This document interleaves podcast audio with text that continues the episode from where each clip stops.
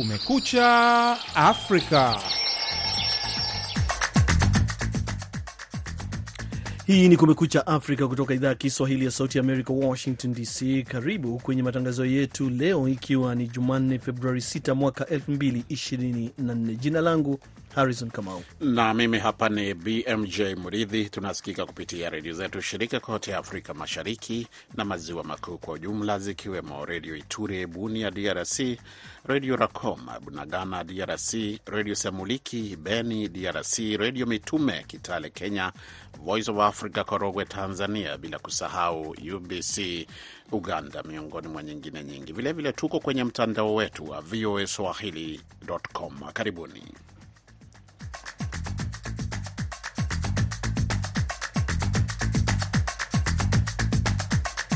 Kwenye taarifa zetu hivi leo, Umoja wa Mataifa waomba kushirikishwa kwenye juhudi za kulinda usalama mashariki mwa Kongo na hasa ifikapo kwenye suala la kukabiliana na waasi wa M23. Je, wakazi wanasemaje? Msimamo wa MONUSCO wameweza kufanya zaidi ya miaka ishirini na hawakuweza kuwahi adui wenyewe bila kuweza kushirikisha wengine. Katika taarifa nyingine, maoni tofauti yatolewa kufuatia kupata wingi kwenye bunge kwa chama tawala cha Zimbabwe cha ZANU-PF.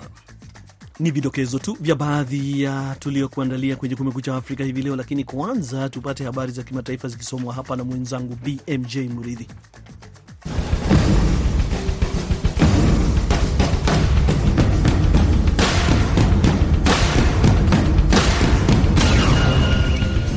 Kutoka chumba chetu cha habari ni kwamba kundi la wabunge wa upinzani wa Senegal Jumatatu limejaribu kupinga kura ya bunge kuhusiana na kuharirishwa kwa uchaguzi kuahirishwa kwa uchaguzi wa rais, hatua ambayo imeibua mjadala mkali miongoni mwa umma na kwenye jukwaa la kimataifa.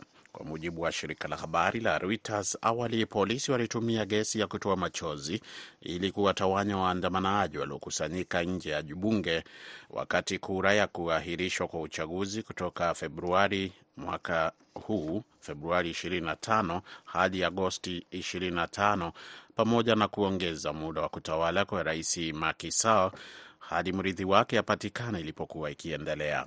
Tangazo la Sal la Jumamosi ambalo halikutarajiwa liliweka taifa hilo la Afrika Magharibi kwenye mzozo wa kikatiba unaotishia hadhi yake kama taifa lenye udhabiti na demokrasia katika eneo lililokumbwa na mapinduzi kadhaa ya kijeshi. Baada ya saa kadhaa za mjadala ndani ya bunge na pale ambapo wabunge walikuwa karibu kupiga kura ya mswada huo, takriban wabunge dazani moja wa upinzani walikusanyika katikati mwa ukumbi na kukataa kuondoka, hatua iliyopelekea kusitishwa kwa shughuli za bunge.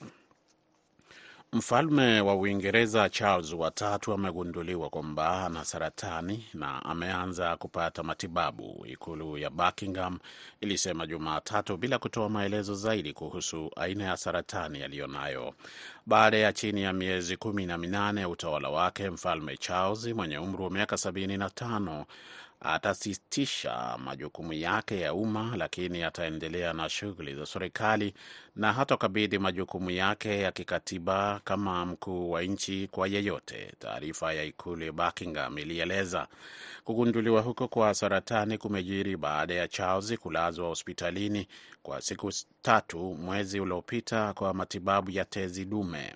Ikulu hiyo pia ilisema kuna jambo tofauti lililoibua wasiwasi baada ya kugunduliwa wakati akiwa hospitalini, lakini haikutoa maelezo yoyote zaidi ya kusema kwamba uh, vipimo vilionyesha kwamba mfalme huyo alikuwa na aina fulani ya saratani. Tangu wakati huo Mfalme Charles amerejea nyumbani na anapata matibabu akiwa nje ya hospitali. Na baadhi ya wanawake wa Nigeria wameitaka serikali kuchukua hatua zitakazowawezesha raia kukidhi mahitaji ya kila siku wakati wa maandamano makubwa yaliyofanyika katika mji mkuu wa jimbo la Niger la Mina kaskazini mwa nchi kupinga kupanda kwa gharama ya maisha. Mwandishi wetu wa Lagos Collins Atohengbe anayo ripoti kamili.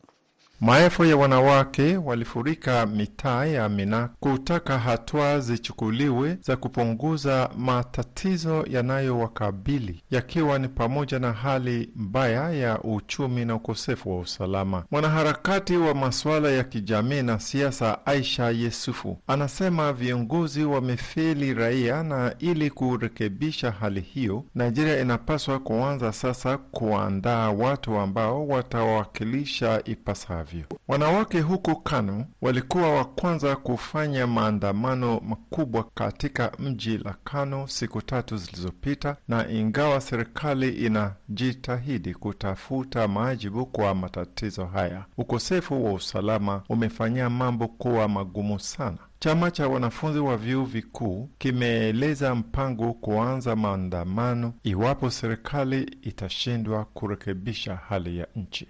Kutoka Lagos, jina langu ni Collins Atohengwi kwa Sauti ya Amerika, Washington. Unaendelea kusikiliza matangazo ya Kumekucha Afrika moja kwa moja kutoka hapa Washington DC.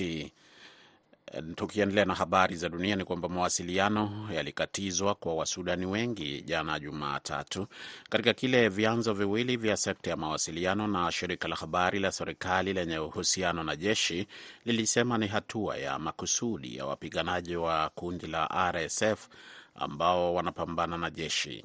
RSF haikutoa maoni yoyote, huku chanzo kimoja kikisema kwamba wanamgambo wa kundi hilo hawakuhusika na kukatika huko kwa mawasiliano.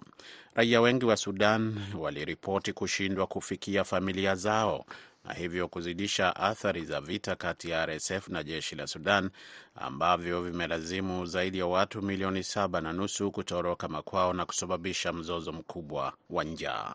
Mamilioni ya watu wanategemea malipo ya mitandaoni kwa chakula na mahitaji mengine muhimu ya kila siku ambayo sasa hayawezi kufikiwa kwa sababu ya kukatizwa kwa mtandao, kulingana na shirika la habari la serikali SUNA na vyanzo vingine hivyo viwili vya habari. RSF ilifunga miunganisho ya watoa huduma hao wawili huku ikiwataka kurejeshwa ikitaka kurejeshwa kwa mtandao katika eneo la magharibi la Darfur ambalo linalidhibiti kwa kiasi kikubwa. Sababu ya kukatika kwa mawasiliano katika eneo hilo la Darfur haikufahamika mara moja, lakini makampuni ya mawasiliano ya MTN na Sudani nayo hayakujibu ombi la kutoa maoni na wabunge wa chama cha Republican hapa Marekani Jumatatu walipinga vikali pendekezo jipya la mswada wa pande mbili linalokusudiwa kuimarisha udhibiti wa uhamiaji katika mpaka wa Marekani na Mexico, huku pia likitoa mabilioni ya dola kama msaada wa kifedha kwa Ukraine na Israeli. Hatua hiyo ilijadiliwa na maseneta wa vyama vya Democratic na Republican wakati wa mazungumzo yaliyochukua miezi kadhaa na inaungwa mkono na rais mdemokrat Joe Biden. Lakini spika wa baraza la wawakilishi Mike Johnson, ambaye ndiye kiongozi wa walio wengi wa chama cha Republican, mara moja alitangaza kwamba mswada huo haitopitishwa kwenye baraza hilo, akisema hauna nguvu ya kutosha ya kudhibiti ipasavyo uhamiaji kwenye mipaka ya Marekani. Kiongozi wa wengi katika Senate Chuck Schumer amepanga kura hiyo ya awali e, kuhusu mpango huo ipigwe Jumatano wiki hii, akisema vipaumbele vya mswada huo ni muhimu sana na havifai kupuuzwa wala siasa kuruhusiwa kuingilia kati.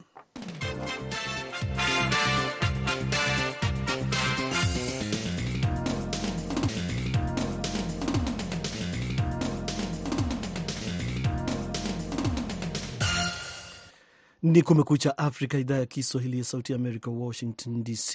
Kwenye taarifa tulioipa kipaumbele hivi leo ni kwamba Umoja wa Mataifa umeomba kushirikishwa kwenye juhudi za kuleta amani mashariki mwa Kongo na hasa katika operesheni za kijeshi zinazoendelea dhidi ya kundi la uasi la M23. Austel Malivika anatuarifu zaidi kutoka Goma.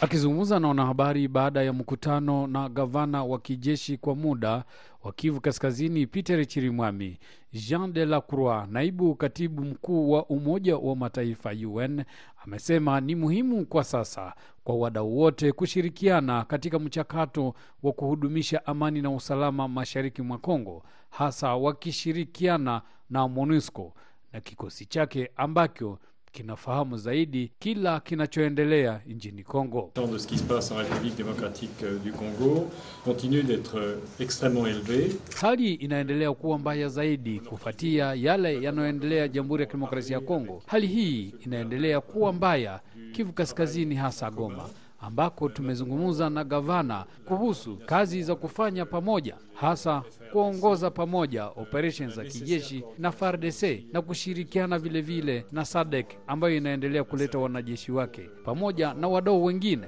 na huo ushirikiano utakuwa vizuri, kwani sote tupo hapa kutafuta amani na kulinda mji wa Goma. euh,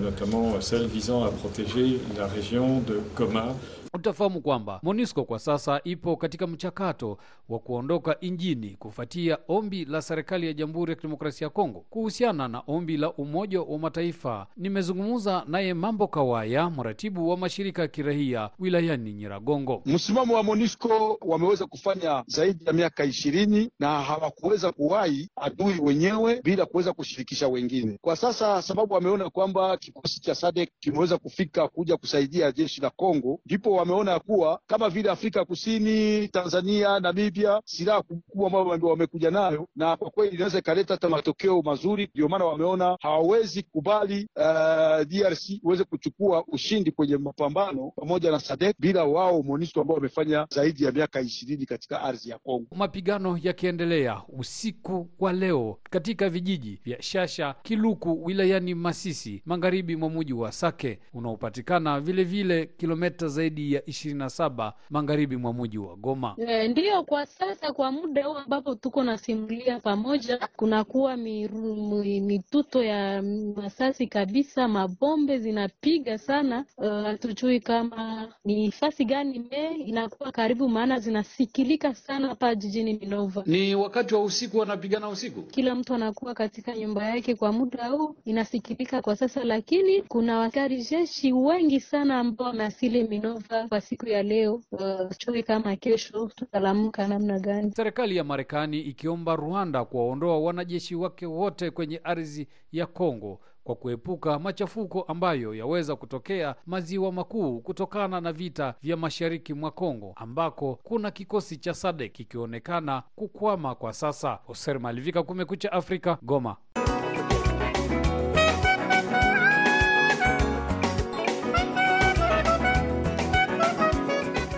Unaendelea kusikiliza Kumekucha Afrika kutoka hapa Washington DC, na baada ya taarifa hizo kutoka DRC, mwenzangu BMJ Muridhi anaendelea nazo habari muhimu za kimataifa.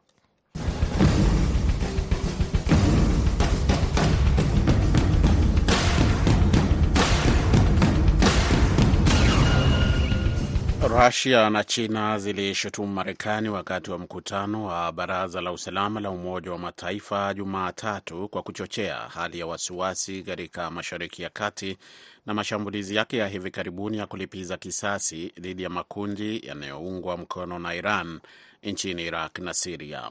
Jeshi la Marekani lilishambulia maeneo kadhaa nchini Siria na Iraq mwishoni mwa wiki kulipiza kisasi shambulio la Januari 28 kwenye kambi ya kijeshi nchini Jordan lililoua wanajeshi watatu wa Marekani.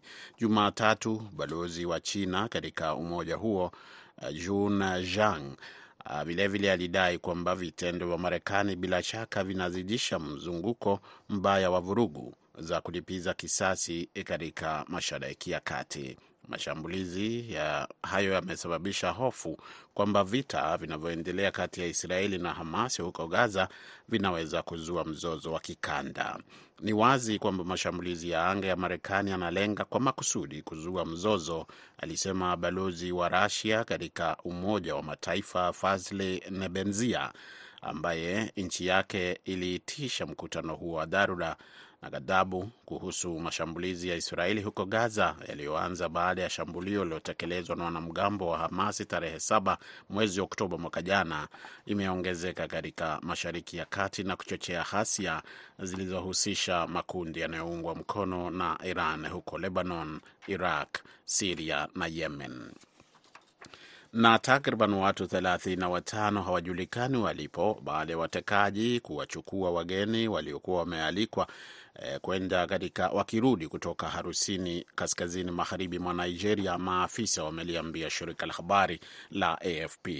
Utekaji huo wa idadi kubwa ya watu katika jimbo la Katsina unasemekana ndio mkubwa zaidi katika mfululizo wa utekaji nyara wa hivi karibuni katika taifa hilo la Afrika lenye watu wengi zaidi. Msemaji wa polisi Abubakar Aliu amesema wanawashuku majambazi wenye silaha kwa kuvamia na kuwateka nyara wanawake thelathini na watano waliokuwa wakirudi kutoka harusini katika kijiji cha Sabuhwa siku ya Alhamisi. Salam. Ni Kumekucha Afrika, idhaa ya Kiswahili ya Sauti ya Amerika, Washington DC. Asanti sana mwenzangu BMJ Muridhi kwa habari hizo za undani kabisa za kimataifa ambazo umetusomea. Na sasa tuelekee wapi?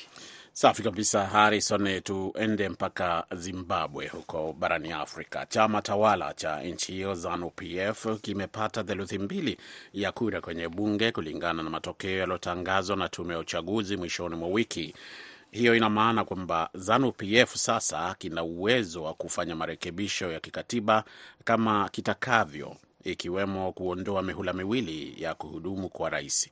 Na kama anavyoripoti Columbus Mavunga, wakati ZANU kikisherehekea hatua hiyo, upinzani unaeleza wasiwasi wake katika siku za mbele. Harrison Kamau mwenyewe anasimulia ripoti yake.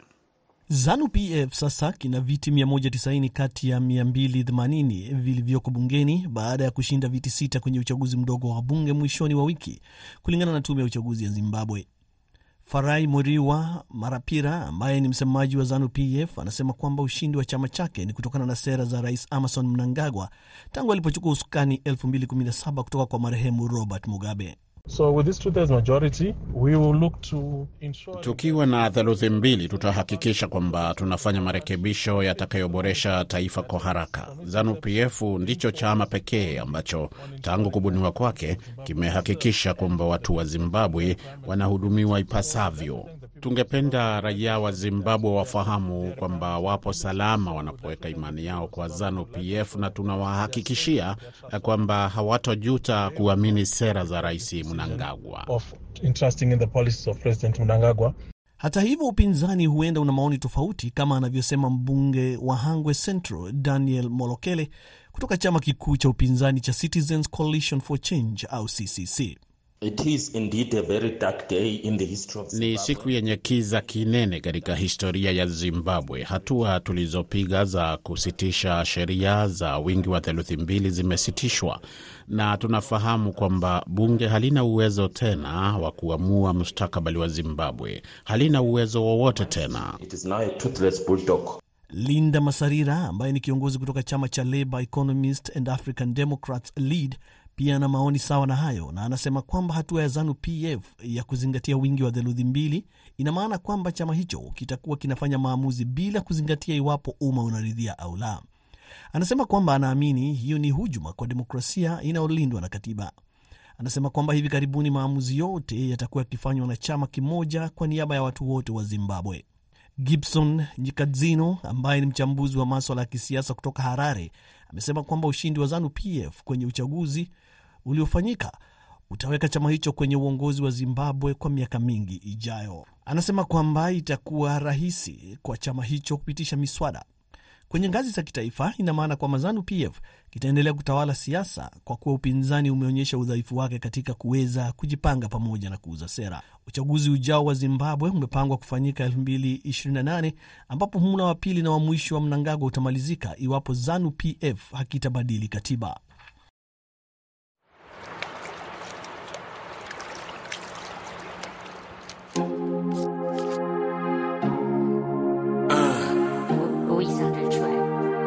Track. nzambe aboma satan depuis kala oyo ekomi osala bino oyaka soni on se moque pas de dieu. Ozangi lelo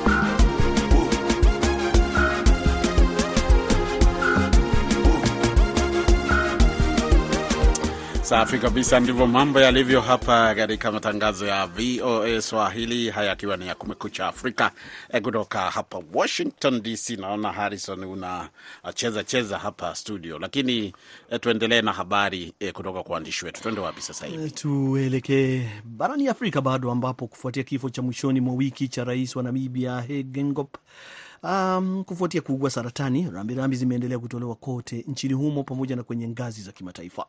Maoni tofauti pia yameendelea kutolewa na viongozi mbalimbali kuhusiana na utawala wake.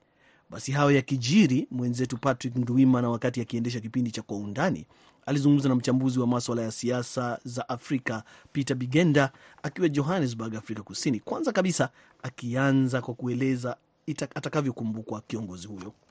Ni rais ambaye amejiachia sifa nzuri, kwa sababu rais huyu itakumbukwa kwamba alikuwa mwanaharakati katika enzi hizo Namibia na baadhi ya nchi za kusini mwa Afrika zikipigania uhuru wao.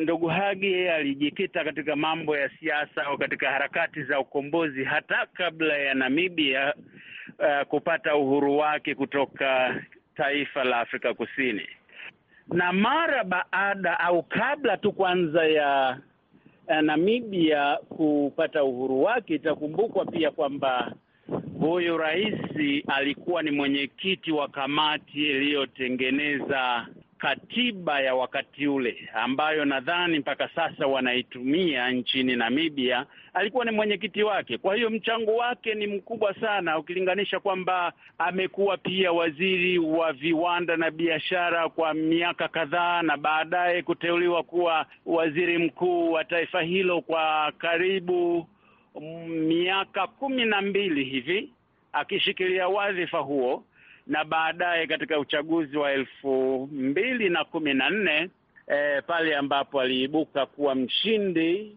kwa tiketi ya chama chake SWAPO na kuwa rais wa nchi hiyo. Namibia ni nchi kati ya nchi za Afrika ambapo demokrasia kweli imesimika mizizi.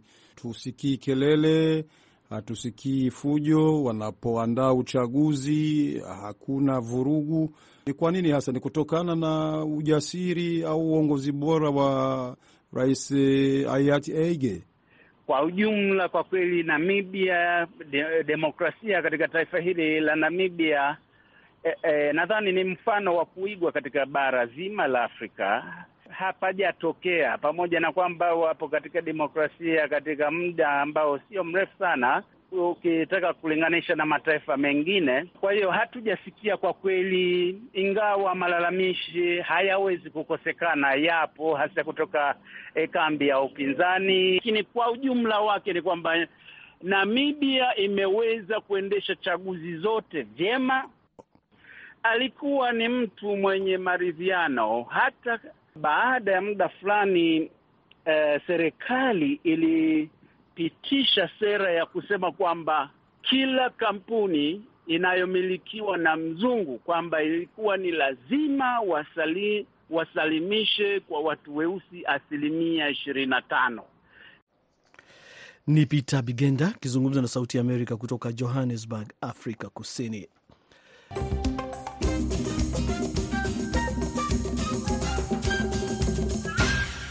Na kabla hatujatamatisha matangazo haya na kusomea muktasari wa habari. Kundi la wabunge wa upinzani wa Senegal Jumatatu limejaribu kupinga kura ya bunge kuhusiana na kuahirishwa kwa uchaguzi wa rais, hatua ambayo imeibua mjadala mkali miongoni mwa umma na kwenye jukwaa la kimataifa. Mfalme wa Uingereza Charles watatu amegunduliwa kuwa na saratani na ameanza matibabu, ikulu ya Buckingham ilisema Jumatatu, bila kutoa maelezo zaidi kuhusu aina ya saratani aliyonayo mfalme huyo.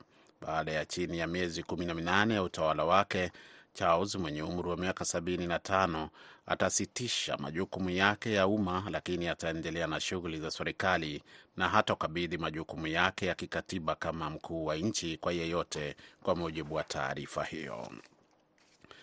Baadhi ya wanawake wa Nigeria wameitaka serikali kuchukua hatua zinazowezesha raia kukidhi mahitaji ya kila siku wakati wa maandamano makubwa yaliyofanyika katika mji mkuu wa jimbo la Niger, Mina, kaskazini mwa nchi hiyo, kupinga kupanda kwa gharama ya maisha. Mawasiliano yalikatizwa kwa Wasudani wengi Jumatatu katika kile vyanzo viwili vya sekta ya mawasiliano na shirika la habari la serikali lenye uhusiano na jeshi lilisema ni hatua ya makusudi ya wapiganaji wa RSF ambao wanapambana na jeshi. Wabunge wa chama cha Republican hapa Marekani Jumatatu walipinga vikali pendekezo jipya la mswada wa pande mbili linalokusudiwa kuimarisha udhibiti wa uhamiaji katika mpaka wa Marekani na Mexico, huku pia likitoa mabilioni ya dola za msaada wa kifedha kwa Ukraini na Israeli. Asante sana BMJ Muridhi. Hapo ndipo tunafika mwisho wa Kumekucha Afrika kutoka idhaa ya Kiswahili ya Sauti ya Amerika hivi leo. Kwa niaba ya wote walioshiriki kufanikisha matangazo haya, msimamizi BMJ Muridhi, produsa wetu Dadi Balawe, jina langu Harrison Kamau na hewani nimeshirikiana na BMJ Muridhi, kwa pamoja tukikutakia wakati mwema popote ulipo ulimwenguni.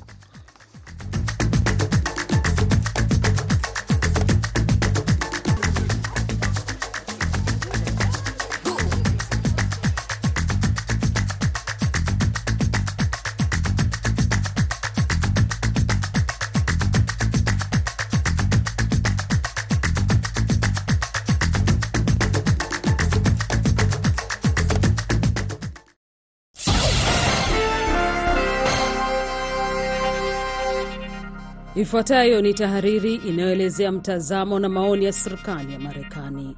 Katika mkutano na waandishi wa habari mjini Washington na katibu mkuu wa NATO Jens Stoltenberg, waziri wa mambo ya nje wa Marekani Anton Blinken alisema NATO inasonga mbele kwa hisia ya uharaka na hisia kali, siyo tu ya umoja, lakini umoja wenye hatua. Alionyesha kwa mfano idhini ya hivi karibuni ya Uturuki ya kujiunga na Sweden kwa NATO ambayo inafuata kuingia kwa Finland hapo mwaka 2023. Kuingia kwa wote Finland na Sweden lilikuwa jambo lisiloepukika. Kwa kweli, kama ukirudi nyuma kidogo zaidi ya miaka miwili, hakuna mtu aliyezungumza juu ya hilo, lakini kufuatia uchokozi mpya wa Moscow dhidi ya Ukraine, nchi zote mbili zilihisi kuwa ni wazi kwa masilahi yao ili kulinda watu wao na kulinda uhuru wao kwa kujiunga na muungano. Waziri Blinken amesema yeye na katibu mkuu wa NATO Jens Stoltenberg walijadili uungaji mkono usioyumba wa NATO kwa Ukraine. Wiki iliyopita NATO ilitia saini mkataba wa dola bilioni 1.2 wa kutengeneza makombora laki mbili na elfu ishirini ya kivita. Hiyo itawasaidia washirika kuhifadhi tena silaha zao wenyewe na inapongeza juhudi za Marekani na Umoja wa Ulaya na Ukraine kuongeza utengenezaji wa ulinzi. Hii itaifanya NATO yenyewe na washirika wote kuwa na nguvu zaidi kwa vitisho vya baadaye tunaposonga mbele.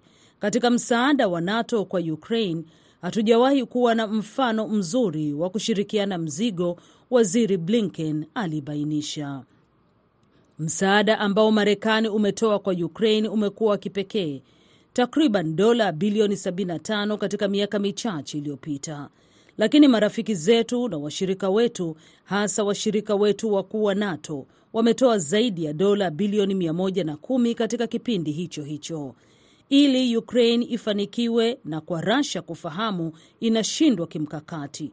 Waziri Blinken alisema ni muhimu bunge la Marekani kupitisha ombi la bajeti ya ziada ambayo Rais Joe Biden aliipendekeza hapo Oktoba, ambayo inajumuisha nyongeza ya dola bilioni 61 kwa Ukraine.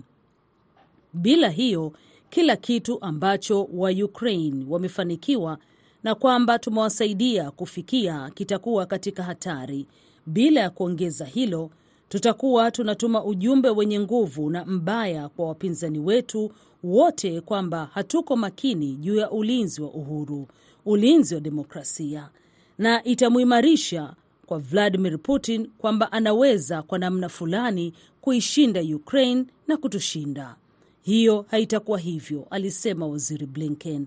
Tunapaswa kuhakikisha kwamba hali hii haipo. Hiyo ilikuwa tahariri inayoelezea maoni na mtazamo wa serikali ya Marekani.